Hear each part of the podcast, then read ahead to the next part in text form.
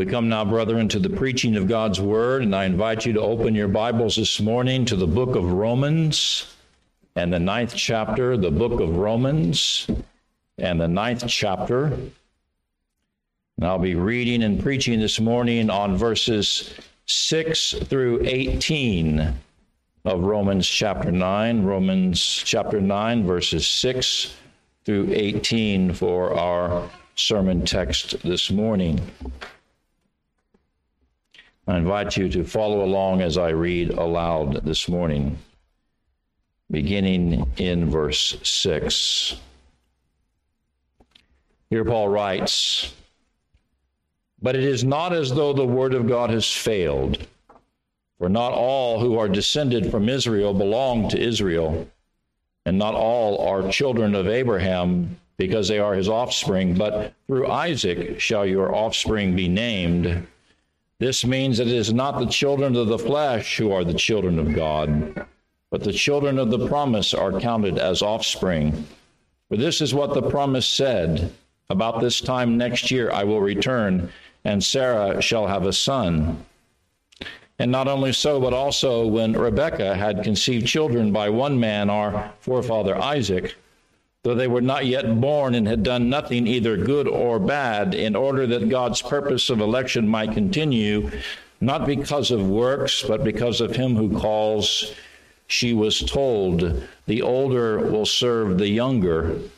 As it is written, Jacob I loved, but Esau I hated. What shall we say then? Is there injustice on God's part? By no means.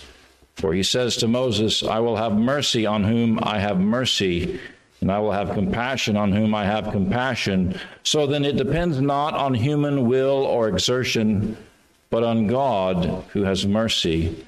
For the scripture says to Pharaoh, For this very purpose I have raised you up that I might show my power in you, and that my name might be proclaimed in all the earth. So then he has mercy on whomever he wills, and he hardens whomever he wills. Let's pray. Our God and Father, we thank you for your word this morning, and we ask now for the work of the Holy Spirit, that he would be our guide and teacher and reveal to us the truth of your word, and that he would apply it to our thinking and to our lives in such a way that we are transformed by its power and we live lives that are pleasing to you. For we ask these things this morning in Jesus' blessed name. Amen. Friends, as we saw last Lord's Day, Paul had a great burden for the salvation of his brethren, his kinsmen, according to the flesh. In fact, Paul's burden was so great that he expressed a sincere and genuine willingness to be accursed and cut off from Jesus Christ if such an action would ensure that his kinsmen would be accepted by God where the very thought that his kinsmen would be accursed and cut off brought great sorrow and anguish to Paul's heart, just as the thought of our kinsmen being separated from God also burdens us this morning. And no doubt Paul's sorrow and anguish was caused in part by Israel's willingness, or I should say, Israel's unwillingness to see that what she enjoyed by way of privileges throughout her history had been given to her by God as a way of calling her to repentance and faith in Jesus Christ. For God had sought to draw Israel to repentance and faith in Christ by means of his goodness and yet Israel refused to see and to accept that. And I might add here in passing that this is the same way that God works among men today. In fact, we might argue that God primarily operates in the same manner today under the gospel.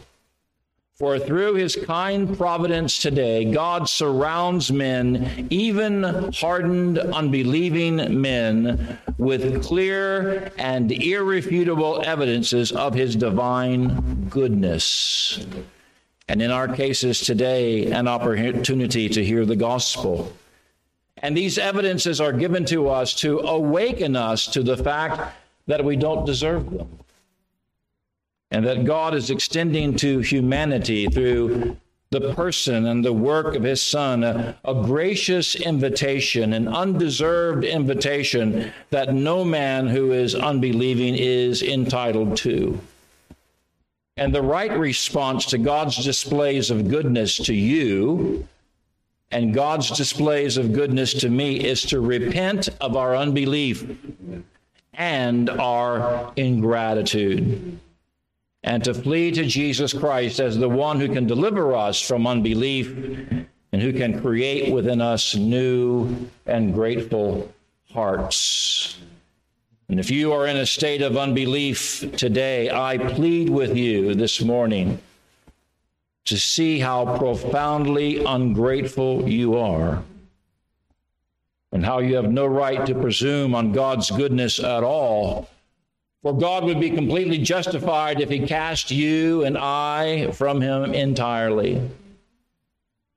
Of course, Paul had to accept the reality that Israel had provoked God in this same way, for God was just in the judgment that he'd sent upon Israel. And Israel, rather than being the envy of the world, rather than being an example of how God's people should be grateful, was now a nation to be pitied. By the way, friends, if we do take the gifts of God for granted, and if we are not thankful for them, we should not be surprised if they are taken from us. For God will not be mocked. And yet, as we come now to verses 6 through 18 of Romans chapter 9, admittedly a lengthy passage, Paul fully anticipates that some will find fault with his assessment and his analysis of Israel's lost condition, and they will offer up their own explanations, their own interpretations as to why Israel was not enjoying what God had intended for her.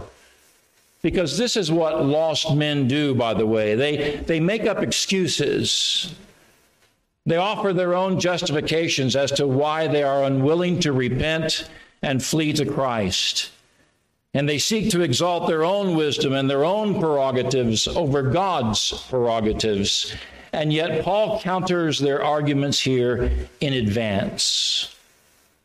And the first argument or objection that Paul counters here, beginning in verse 6 of our text, is the claim that the fault was not Israel's, but the fault actually lied in the promise of God which some were misguided enough to suggest had faltered or failed in some manner.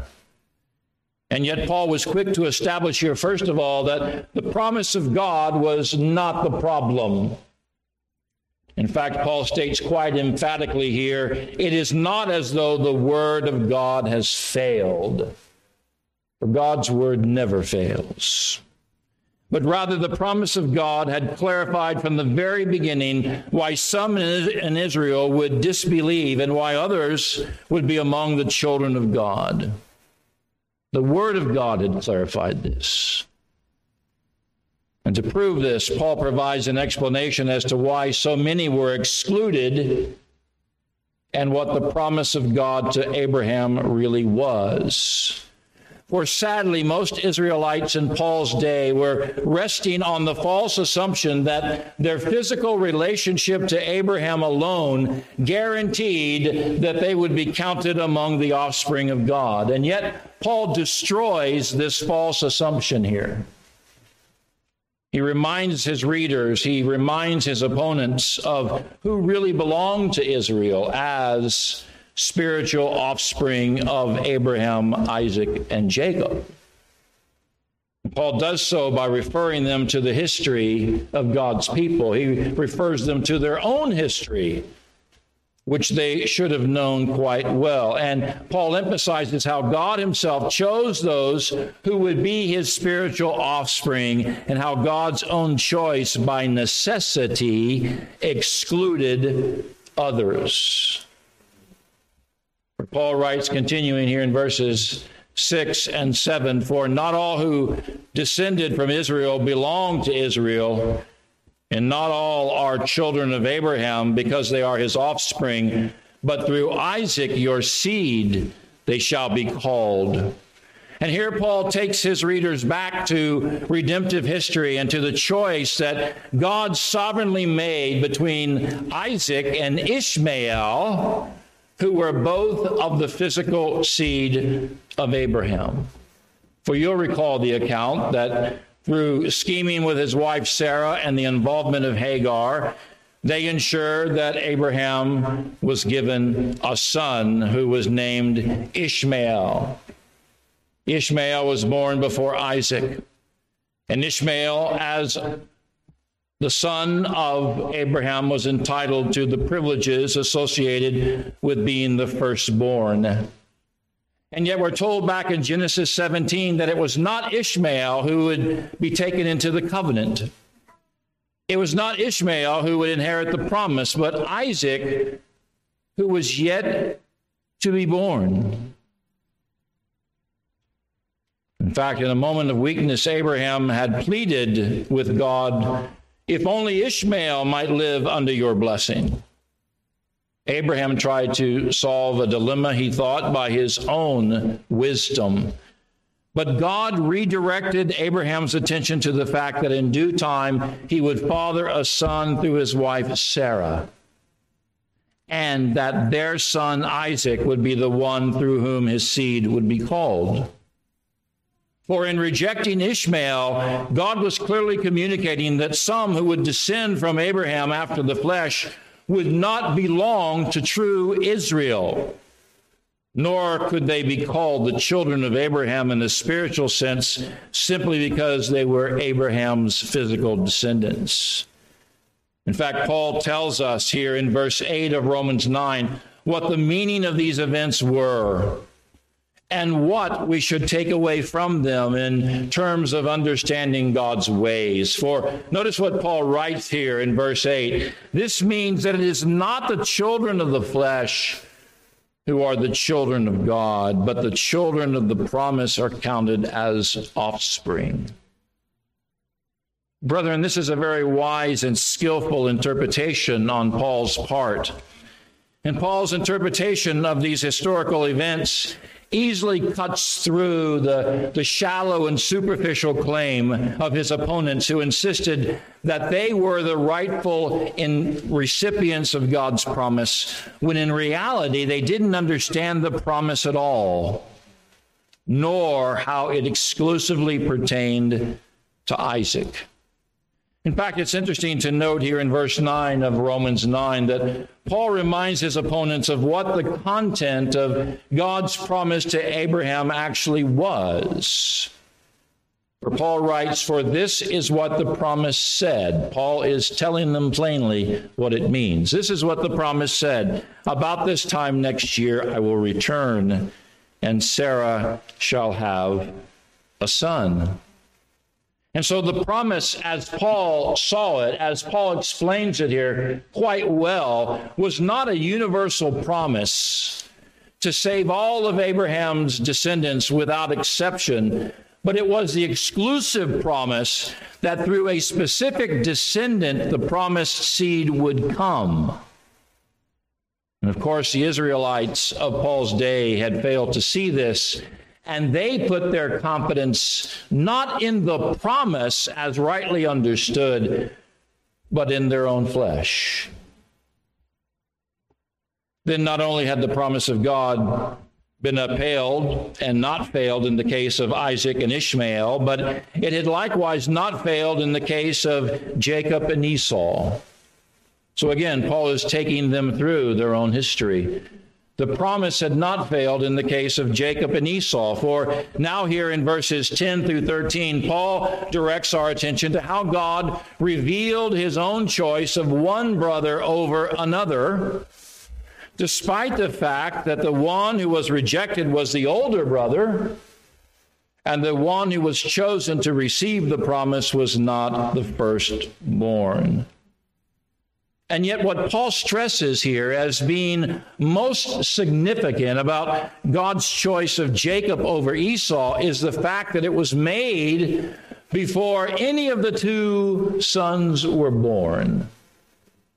Before they were born, And to take it even further, it had nothing to do with what either son would eventually do. Nothing.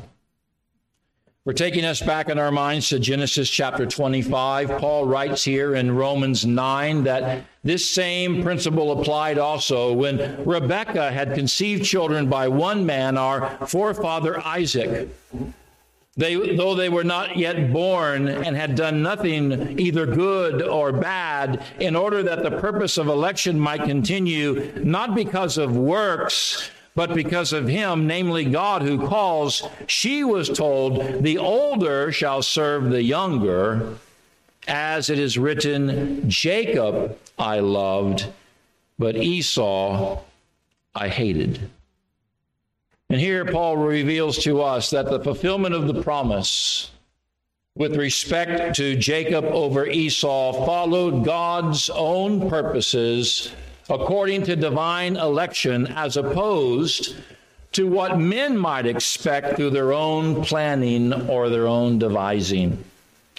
And so Paul first affirms here that what God had sovereignly decreed for these two men had not been determined by physical birthright or by any consideration of who might be entitled to certain earthly blessings before the other. For in the case of true Israel and in the determination of who would be a part of true Israel, physical birth would not be a factor whatsoever. And again, let me just emphasize I know you know this, but physical birth is not a factor whatsoever today as well. In fact, Paul states here in verse 11 that when God decreed his choice between Jacob and Esau, both men were not yet conceived or born. And needless to say, this revelation of God's absolute sovereignty over who was chosen between Jacob and Esau was something that Paul's opponents needed to be reminded of. And it's something that you and I need to be reminded of. For they were neglecting to acknowledge the sovereignty of God over both men. Of course, we need to be careful not to fail to acknowledge the sovereignty of God over all men, including you and I today. The sovereignty of God over the entire process of redemption. For Paul's opponents were simply assuming that the choice between these two men had been made at or after their birth and in view of what order they had arrived. And sadly, this idea that God's purposes in salvation are dependent upon or they must fall in line with human expectations still prevails today. This same faulty teaching and assumption still prevails today. For men often portray God today as waiting for human cooperation before he acts sovereignly in revealing the choice of men. And yet, the purpose of election, if it is rightly understood and rightly taught, is to acknowledge that God has the right to act sovereignly and independently and according to his own decree. And according to his decree, his choice of Jacob over Esau was not determined at or after their physical birth, nor, as Paul states here in verse 11, was it based upon what works they would do, whether good or bad, because God's choice of men in salvation is not based upon what is in or what is done by the creature, but God's choice of men is based on his own sovereign prerogative. And the purpose of election, which revealed at the start of redemptive history, and which he continues to choose men according to that same will today. In fact, Paul states here in verses 12 and 13 that God's purpose in election had already been established. You could say it was already active when the word was delivered to Rebekah. When Rebekah was told, the older shall serve the younger. For in declaring that Esau would serve Jacob, God was saying a great deal about both of them. We need to pay attention to these words. For the words that Rebekah heard not only revealed what type of men that Jacob and Esau would be spiritually.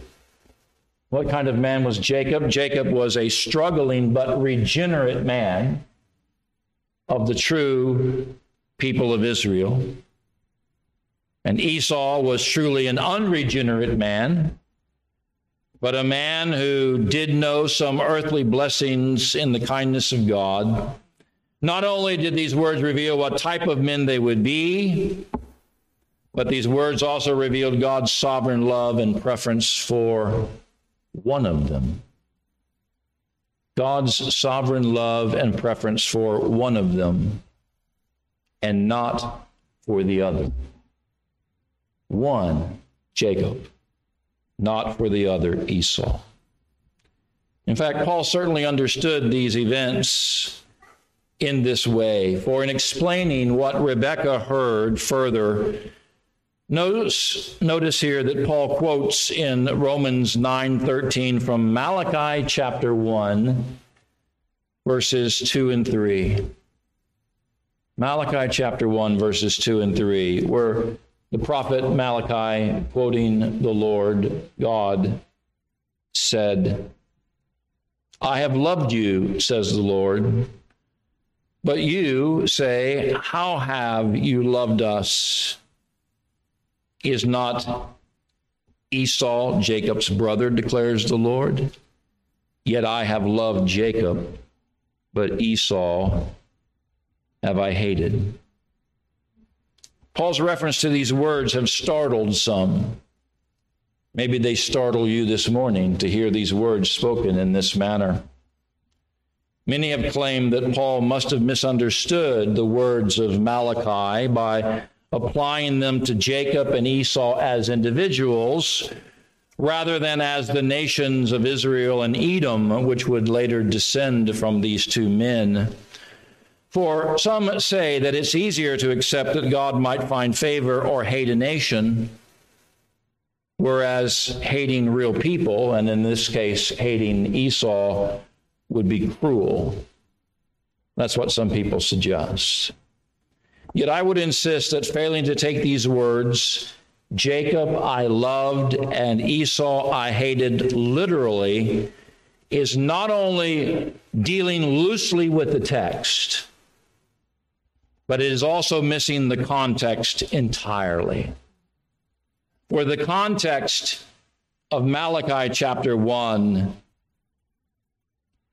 is not that salvation is applied to nations but that salvation is applied to individuals. So it would not make sense to interpret the reference to Malachi in Romans 9 as anything less than insight into the mind of God in salvation as it is revealed in Scripture. And according to Scripture, God has a prerogative to set his redeeming love on some and not on others.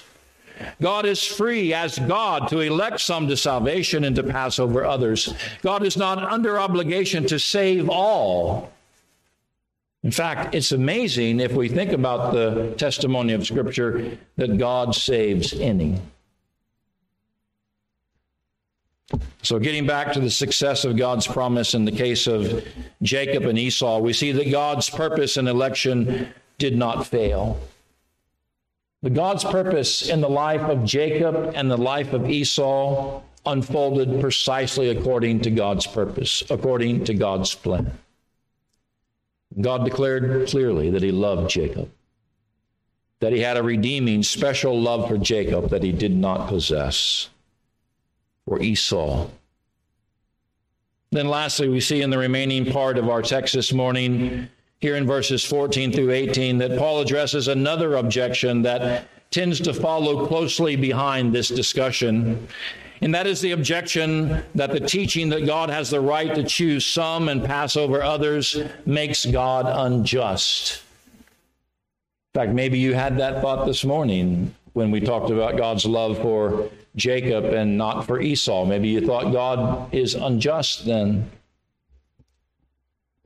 Paul offers the initial response to this objection here in verse 14, where he writes, What shall we say then? Is there injustice on God's part? And Paul answers, By no means. By no means. And yet, even today, we hear these kinds of objections presented to us. For in our society today, we have a far different concept of justice and injustice than the biblical world did. Since most people in our contemporary society equate the idea of justice with entitlement, they believe that they are entitled to God's unconditional love, regardless of what God's purposes in election are. In fact, you hear this commonly taught today that God has unconditional saving love for all men, and they insist that if God's purposes in election were to exclude any, then God would be acting unjustly towards his creation because all of creation has the right to his acceptance. And yet, in countering this objection, Paul again goes to the testimony of the Old Testament to answer it. And to the declaration that God made to Moses in Exodus 33 and verse 19. For you'll recall in Exodus 33, Moses pleads with God on behalf of the sins and the rebellion of God's people. And Moses inquires as to God's willingness to forgive them and to bless them with his presence once again. And in God's response to Moses, God sets forth again his own sovereign prerogative to do as he pleases. Not what the people felt that God was obligated to do for them. Paul makes this reference to God's response in Exodus 33 here in Romans 9. Notice what Paul writes. He says, For he, God says to Moses, I will have mercy on whom I have mercy, and I will have compassion on whom I have compassion. Certainly, brethren, we would be hard pressed to find a clearer statement regarding the fact that God is merciful and compassionate, right? I mean, the text does say that God will do both. He will show mercy, He will show compassion. But let's not forget that God also states that He will choose the time, He will choose the circumstances, He will choose the individuals to which He chooses to manifest both. It's His choice, it's His prerogative. And no doubt Paul wanted his opponents to look upon this declaration here in verse 15 with a new set of eyes. Maybe we need to look at this with a new set of eyes as well. And to realize that we should not presume upon the mercy and compassion of God when we are unwilling to acknowledge God's absolute sovereignty over these things. God has the prerogative, He has the right to exercise that prerogative to choose whoever he chooses. Then, taking his argument a step further here in verse 16, notice verse 16, Paul offers the only reasonable conclusion that can be drawn from God's words to Moses, and that is that it depends not then on human will and exertion, but on God who has mercy. For if it depended upon human will and human exertion, then there would be no need for God's mercy and compassion at all. But because our fallen wills are entirely incapable of receiving mercy and our human exertions can by no means acquire mercy, we need God desperately to show us mercy and compassion as He pleases. And this should be what we are humbly and daily seeking the mercy and compassion of God as he chooses to dispense it. Then, lastly, let us notice that Paul ends this portion of our scripture text this morning by providing us with another illustration, another example from scripture, this one also from the book of Exodus, and in this case from the account of God's dealings with Pharaoh and what God said to Pharaoh under the 11th, or excuse me, under the seventh plague of Egypt, which is recorded in Exodus chapter 9 and verse 16. For Pharaoh's resistance to God was not outside of God's sovereign decree. Let me repeat that. Pharaoh's resistance to God was not outside of God's sovereign decree, nor was God frustrated or perplexed as to what to do regarding Pharaoh. God not only knew what Pharaoh would do, but he preordained that response. But Pharaoh existed for God's own purpose. You hear that? Pharaoh existed for God's own purpose. For Paul refers here in verse 17 of Romans 9 to that divine word which came to Pharaoh saying, For this very purpose I have raised you up, that I might show my power in you, and that my name might be proclaimed in all the earth. For the ultimate purpose of God in election is the promotion of God's own glory, which is done through the selection of some and through the downfall, the rejection, and the passing over of others, such as in the case of Pharaoh, whose heart was never his own. Do you hear that? whose heart was never his own, but a vessel for God to harden at will. Those are difficult words to hear for some, but it's the truth of God's word. A vessel for God to harden at will.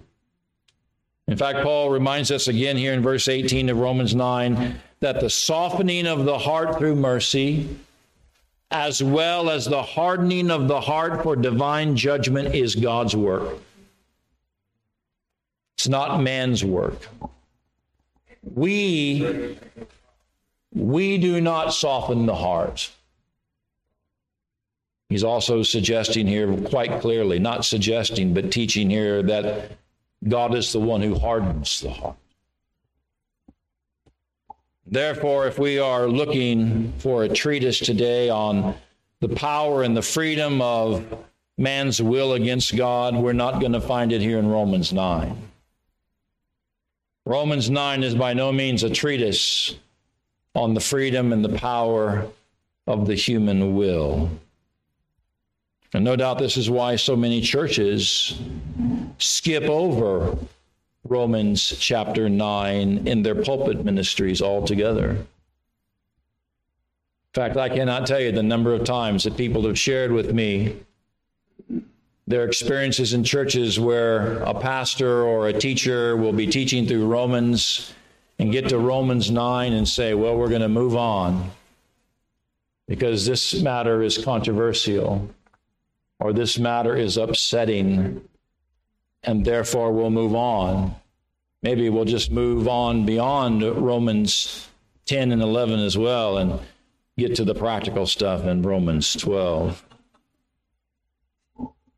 And yet, this is a critical chapter to understand. This is a critical chapter to live in light of. We need to recognize the wisdom and comfort that is found in this chapter. We need to humbly accept it. We need to submit to it. For the purpose of divine election has been established. The purpose of a divine re- election will stand. The purpose of divine election will continue. For no man, no woman can hinder what God decrees. No man or woman can hinder what God decrees. And Pharaoh was clearly a powerful illustration of that truth. May God give us grace today to receive this word. May God give us grace today to see that all who were in Israel, physical Israel, were not of true Israel, but only those who are chosen by God, only those who are given the Spirit of God are the true children of Abraham. May we be among their number by the grace of God, by the mercy of God, by the compassion of God. And may we also be humbled that if we are among that number, it is by divine grace only. None of us can stand here this morning and say that we deserve to be in the fold.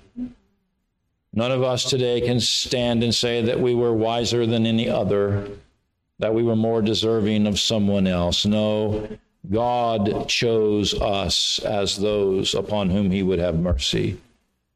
God chose us as those upon whom he would have compassion. And how thankful we should be. How thankful we should be for God's grace. Let's pray. Our God and Father, we ask now that you will help us to receive humbly the truth of your word today, and that we would not only be willing to hear it and to meditate on it, but to have the word of God take root in our lives. We need to understand your absolute sovereignty over all things, including salvation. Not just over all things between the nations, not just over all providential circumstances and happenings, but even in the selection of men and women for salvation, you are sovereign. You do your will. You have mercy upon those whom you choose to have mercy. You have compassion upon those who you choose to have compassion, and you also choose those whom you would harden and those you would pass over. May these truths be real to us today, and may we, in all these things, in all considerations of these truths, be drawn to the Lord Jesus Christ, where your love and compassion is so magnificently and perfectly displayed. If we truly desire the mercy and compassion that you display today, we will find it in your Son. Draw us to your Son, and then give us the eyes to behold his beauty, then give us the grace to believe and to repent. Help us in all these things for your own glory, for the promotion of your will and your glory today in this church and in our lives. Father, work mightily, we pray. In Jesus' blessed name, amen.